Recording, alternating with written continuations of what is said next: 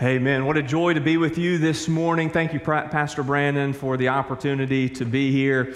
I told somebody not long ago, I believe that Brandon Ware is the best preacher that we have in North Carolina, and I believe that. Amen. And then to be here with Dr. Mac Brunson, I believe Dr. Brunson's one of the best preachers in the Southern Baptist Convention. Every time I hear him, he blesses my soul. I know he blesses yours. Thank you, Dr. Brunson, for your ministry. If you have your Bible this morning, and I hope that you do, I invite you to open it with me to Luke chapter 11. Luke chapter 11. And this morning, I want to speak to you on the subject Does God really care? Have you asked that question before? This morning, I want to speak on the importance of prayer. God's silence is not indifference, and God's stillness is not inactivity. Seasons of waiting are seasons of praying. Maybe you've been crying out to God, praying over a certain need, and it seems as if it's hit a silent wall. God's not responding. I believe God has a message for us this morning. Does God really care? Luke chapter 11, I'll begin reading in verse 1. The Bible says, He, that being Jesus, was praying in a certain place. And when he finished, one of his disciples said to him, Lord, Teach us to pray, just as John also taught his disciples. And he said to them, Whenever you pray, say, Father, your name be honored as holy, your kingdom come, give us each day our daily bread. And forgive us our sins, for we ourselves also forgive everyone in debt to us. And do not bring us into temptation. And he also said to them, Suppose one of you has a friend and goes to him at midnight and says to him, Friend, lend me three loaves of bread because a friend of mine on a journey has come to me, and I don't have anything to offer him. And he will answer from inside and say, Don't bother me. The door is already locked, and my children and I have gone to bed. I can't get up to give you anything. But I tell you, even though he won't get up and give him anything because he is his friend, yet because of his friend's shameless boldness, he will get up and give him as much as he needs. So I say to you, ask and it will be given to you, seek and you will find, knock and the door will be open to you. For everyone who asks receives, and the one who seeks finds, and to the one who knocks the door will be open. What father among you, if his son asks for a fish, will give him a snake instead of a fish? Or if he asks for an egg, will give him a scorpion? If you then, who are evil, know how to give good gifts to your children, how much more will the Heavenly Father give the Holy Spirit? To those who ask him. Howard Hendricks tells the story of a devastating event that took place in the small town of Itasca, Texas, some 45 miles southwest of Fort Worth. This event took place just before World War II. A school building caught fire, and because of that, nearly 200 children passed away. It was a devastating event for the town of Itasca. They thought they would never get over the event, the deep tragedy. Well, after the war, the town decided this will never, no, never, no, never happen again, not under our watch. So they invested in the greatest fire suppression system in that day. Some advanced sprinkler systems that would keep them from going through another tragedy like the one they had just experienced. Word got around in the state of Texas that they'd invested in the advanced suppression system, and they began traveling around from school system to school system telling about their great technological advancements. Well, the school began to grow again years later, and they had to add on to the school so they brought in an architect, and the architect came to the superintendent and said, We've got one problem. You know, that advanced fire suppression system, well, it was never connected. The water line that connected the water source to the sprinkler system had never been activated. You can have a great system, but if that system is not connected, it does you no good. In the same way, God has given us a great system known as prayer. But if we fail to pray, it does us no good. Now, this morning I have a difficult task because I'm here to convince you to do something that you already know how to do and to teach you to do something that you already know how to do. Prayer is important. Prayer is indispensable to the life of a Christian. In fact, prayer is our response to the character of God. Jesus believed in prayer. Do you? Jesus prayed early in the morning, sometimes late in the evening. Jesus prayed at his baptism when he was tempted in the wilderness. In times of great grief, our Lord prayed. Our Lord prayed for his disciples in John 17. In the Garden of Gethsemane, Jesus prayed. On the cross, Jesus prayed. And the Bible tells us that he makes intercession for us at this very moment. Prayer is indispensable to the life of a Christian. If you're going to be a great leader in your home, you've got to be a man of prayer. If you're going to be a great Christian, you have to be a person of prayer. So often our prayers are lay me down to sleep type of prayers. We carelessly and aimlessly pray the same routine, mundane prayers over and over again. We look at prayers as if a 911 call uh, that we pray during times of emergency. But when the immediacy of our need begins to wane, so too do our prayers. The urgency of your request this morning is it consistent with where your heart is at? Jesus wants you to pray. In fact, in this passage, we see that Jesus teaches us that we should pray but he also teaches us what we should pray and how we should pray and why we should pray. Let's look at the Gospel of Luke. And first of all, it says, And he was praying in a certain place. Now, we don't know where that certain place was. Jesus certainly did. Jesus often went away and he would commune with the Father. And we know that Jesus is the perfect Son of God. But Jesus understood the importance of communing with the Father. Intimacy with the Father was related to communion with the Father. And in the same way for us, if we are sinful, unlike Jesus, we are sinful, we must commune with the Father if there's going to be intimacy with Him. He was praying in a certain place, and when he finished, one of his disciples said to him, Lord, teach us to pray. Now, Dr. Brunson, I find it interesting that the disciples did not ask Jesus, they didn't say, Lord, teach us to preach. And we know that preaching is important. The disciples didn't say, Lord, teach us how to perform miracles. The disciples did not say, Lord, teach us how to interact with people.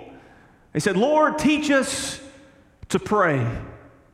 There was something that they had seen in Jesus' life that prayer was indispensable so many people today believe that prayer is the exhibition for the real game of ministry to come. Prayer does not just prepare us for work, prayer is work. And when we pray, God works. There were days when the carpet on the altars were filled with tears and stains from people crying out to God, but somehow that we're no longer impressed by praying. We're too busy preaching and doing ministry and being involved. The most important thing that you can do for your family is to pray.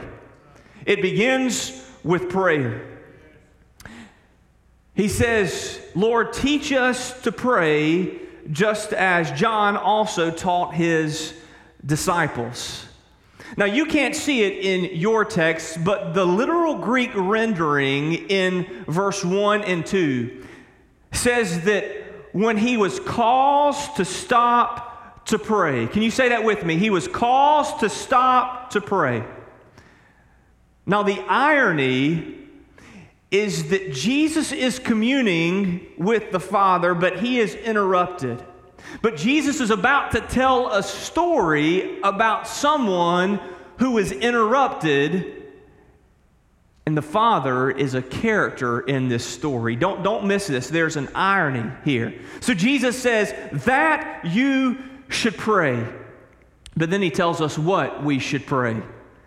Now, I like to think of this as the model prayer, not as the Lord's Prayer, as some have said, because our Lord is without sin. Our Lord doesn't need to say, and forgive us of our sin, because He's the spotless, sinless Son of God. But He says, Father, your name be honored as holy. Now, we read that and we just glance over it. Father, of course, we know God as Father, but in that day, Many of the Jews understood God as the creator God, Elohim, but this idea of father conveys intimacy and closeness. God is not just some distant deity, but rather He is close, He is intimate, He is personal. He comes to us through Jesus Christ, the Son. Maybe someone hears today and you're thinking, does God really care? God cares, and He proved it by stepping out of heaven and in Christ that He lived a perfect and sinless life, died on the cross. Three days later, He rose again to victory. Our God cares. Father, your name be honored as holy. If there's one thing that we need in our churches today, it's a fresh vision of the holiness of God. There's not a problem in our churches, there's not a problem in our society that cannot be fixed if we would return to the belief that God is holy and we are not, and we need Him. Father, your name be honored as holy. Your kingdom come. When you wake up in the morning every day, you should say, Father, your, your kingdom come in my life. Your kingdom come in my marriage. You, your kingdom come in, in, in all that I do today. Your kingdom come, your will be done, as it says in some translations. Now, now think about this prayer is not for us, prayer is about God. I'm sure that many of the disciples had heard self centered prayers before, but Jesus wasn't offering a self centered prayer. This was a God focused prayer. Uh, we do not pray because of us, we pray because of God.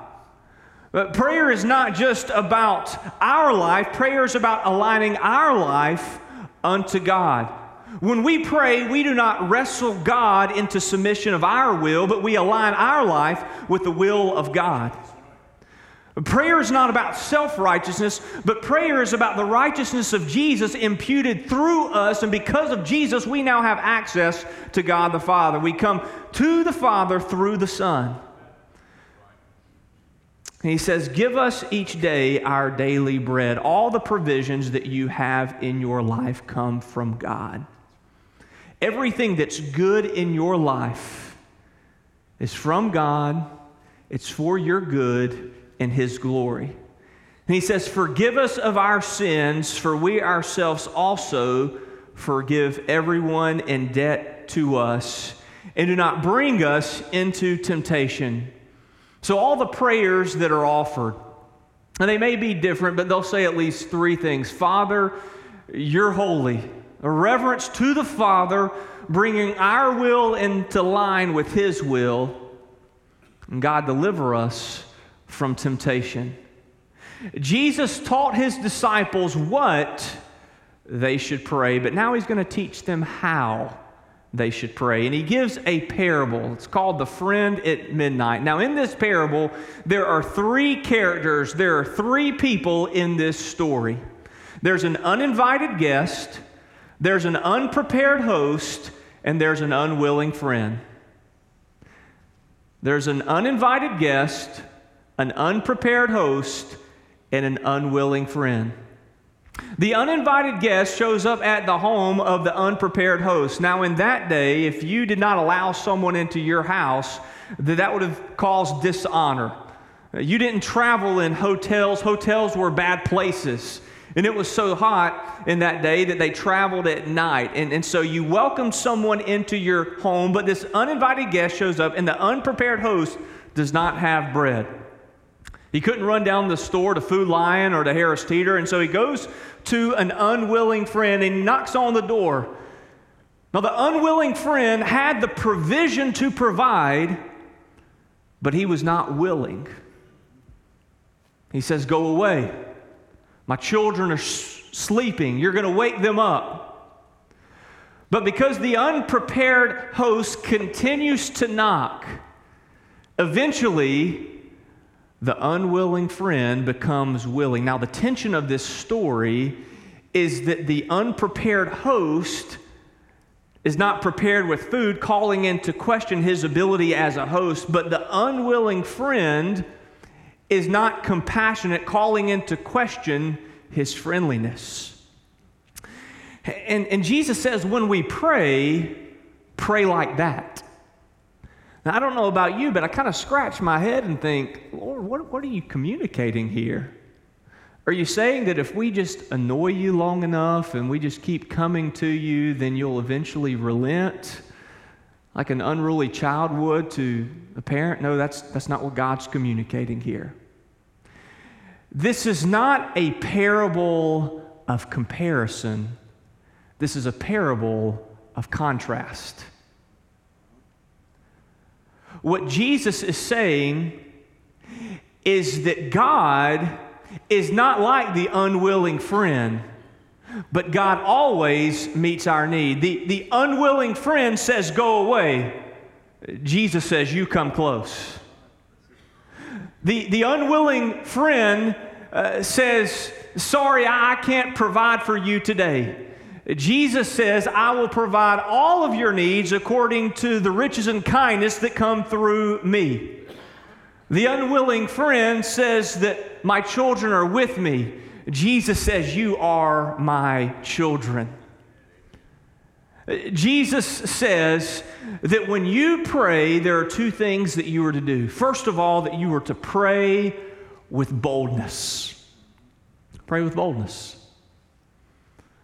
For some of us, we think, well, God, we know that all that's going on in the world, all the suffering, all the wars, all the challenges in this, in this world, God, maybe you're just too busy for me.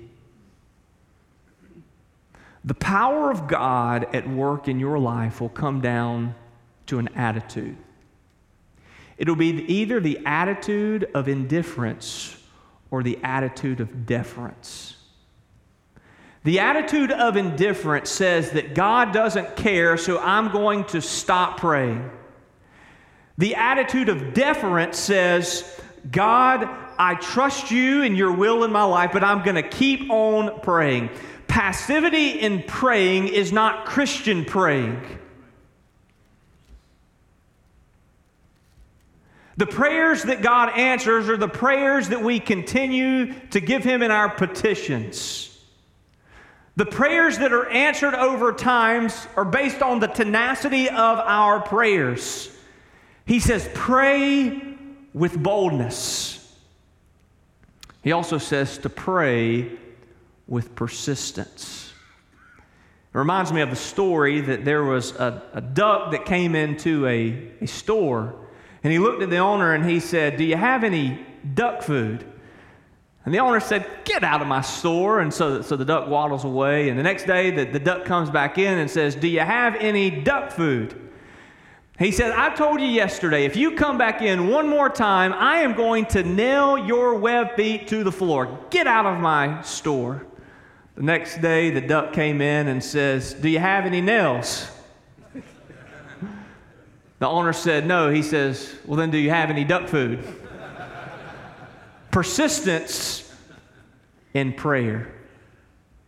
Silence is not indifference, and stillness is not inactivity. Seasons of waiting are seasons of praying.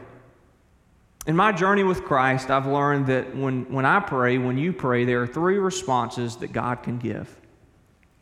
Sometimes God will say yes. And when God says yes, He's saying, help yourself because this is for your good. Other times, God says no. And when God says no, oftentimes He's protecting you from something or someone. And other times, God says, wait. But it's in those moments of waiting that we grow frustrated. God says, the more that we wait, that the more that we pray. What's going on in your life today where you're frustrated? It seems like you're not getting an answer from God. Maybe it's a wayward child. And you're bearing all the guilt because you think that you were responsible. Can I remind you that perfect environment, Garden of Eden, perfect Father, God Himself, and Adam and Eve rebelled. Some of you are holding on to some guilt and shame when Jesus wants to free you, but you never stop praying for your children.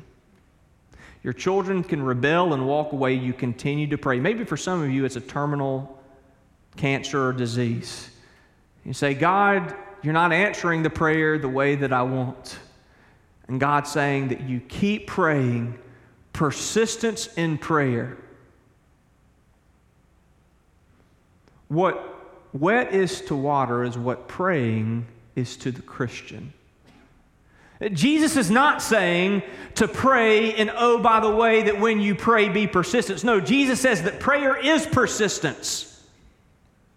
When we pray, we pray with boldness, we pray with persistence. And then Jesus tells us why we should pray.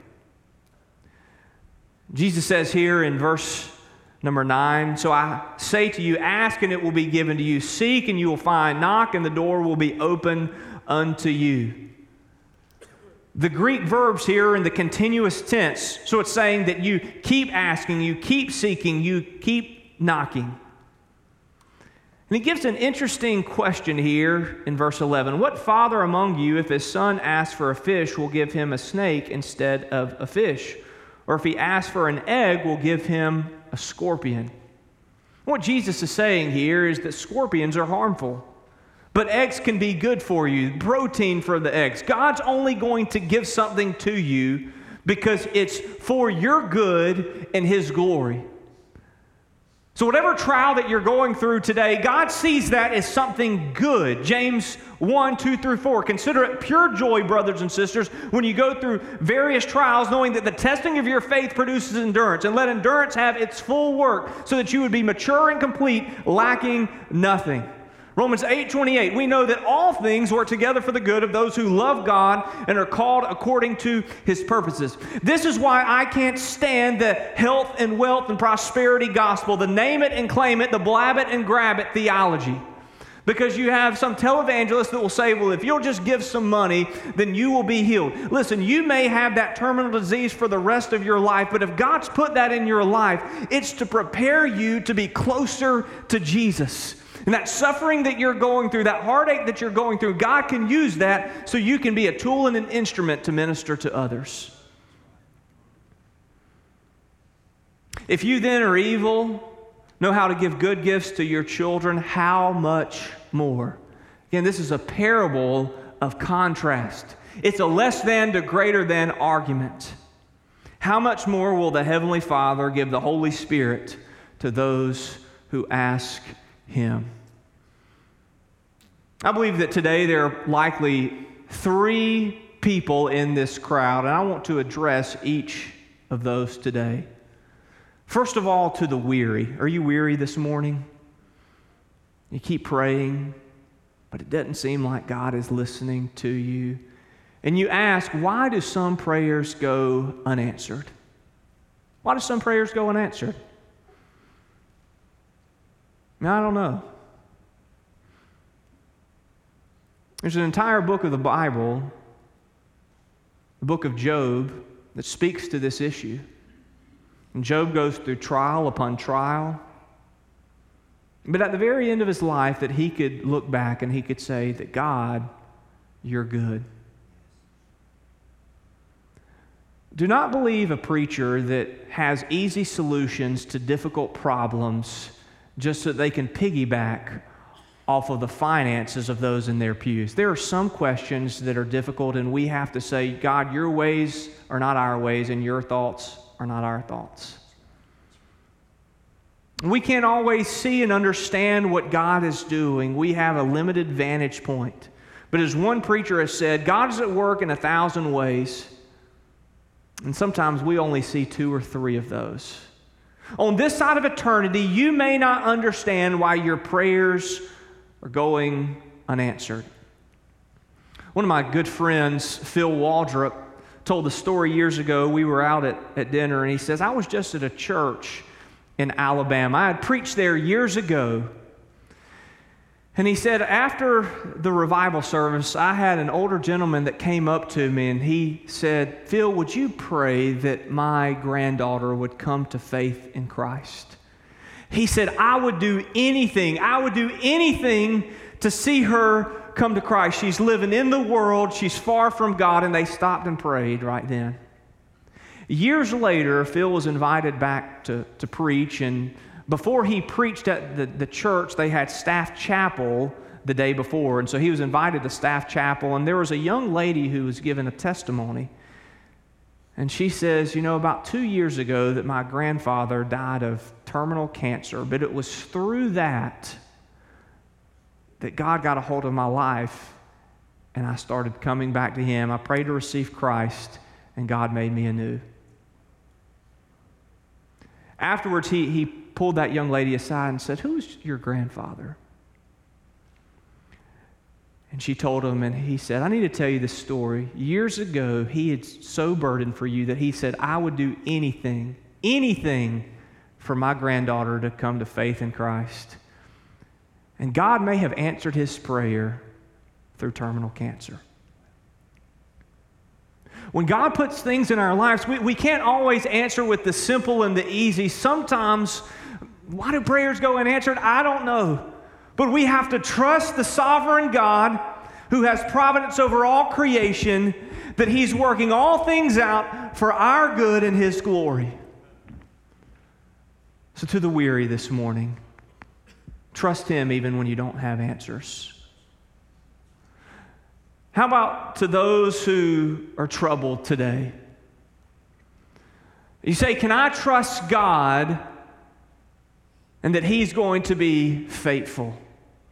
You're hurting this, this morning.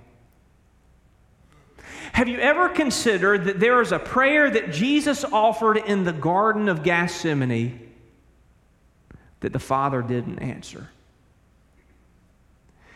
Jesus says, Father, remove this what? Cup. Nevertheless, not my will, but your will be done. Now, the book of Hebrews tells us that Jesus is seated at the right hand of God the Father, and he's making intercession for you right now. So, how do I know that God cares for you? He didn't answer Jesus' prayer there in the garden so that he could answer your prayer today. Think of the magnitude of that statement. God the Father didn't answer Jesus' prayer, remove this cup. Now, Jesus said, Nevertheless, not my will, but your will be done. But that prayer was not answered so that your prayer could be heard today. Maybe to the skeptic today. You're a skeptic, you were invited by a friend, you're not a Christian today, you'd openly acknowledge that, but you came to a men's conference. You may say, is Jesus' final statement impractical? Look, look at what Jesus says here. Verse 13. If you then who are evil know how to give good gifts to your children, how much more will the Heavenly Father give the Holy Spirit to those who ask Him? If God gave Himself to you in prayer and gave you nothing more, is that enough? God will not sacrifice the eternal plan that He has in order to acquiesce you for the immediate. God sees the bigger picture. If God gave Himself to you, is that enough? Because so often in prayer, I see that many people want the hand of God, but prayer is not about the hand of God. Prayer is about getting a hold of the heart of God. Prayer is our response to God's character.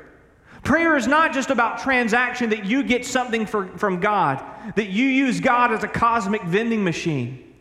But rather, prayer is about aligning your life to God. And if God gives you Himself through His Holy Spirit, is that enough? And I would answer that God is enough. His Holy Spirit at work in your life. If God gave you nothing else but His Spirit at work in your life, that is enough to overcome the challenges that you will face in this life. Jesus says, Ask and it will be given to you, seek and you will find, knock and the door will be open unto you. Does God really care? Silence is not indifference, and stillness is not inactivity. Seasons of waiting are seasons of praying. Let's pray together. Father in heaven, we thank you for your word. And Lord, I pray that you might minister by your word and through your spirit. Lord, to that person who's hurting today, Lord, it seems that you've been silent. Their prayers have grown cold. Lord, I pray that you would encourage our hearts to continue to cry out to you, to, to continue to call out to you. That we wouldn't be silent and indifferent, but Lord, we would keep asking, we would keep seeking, and we would keep knocking because you are a faithful God and you are enough. We pray this in Jesus' name. Amen. God bless you.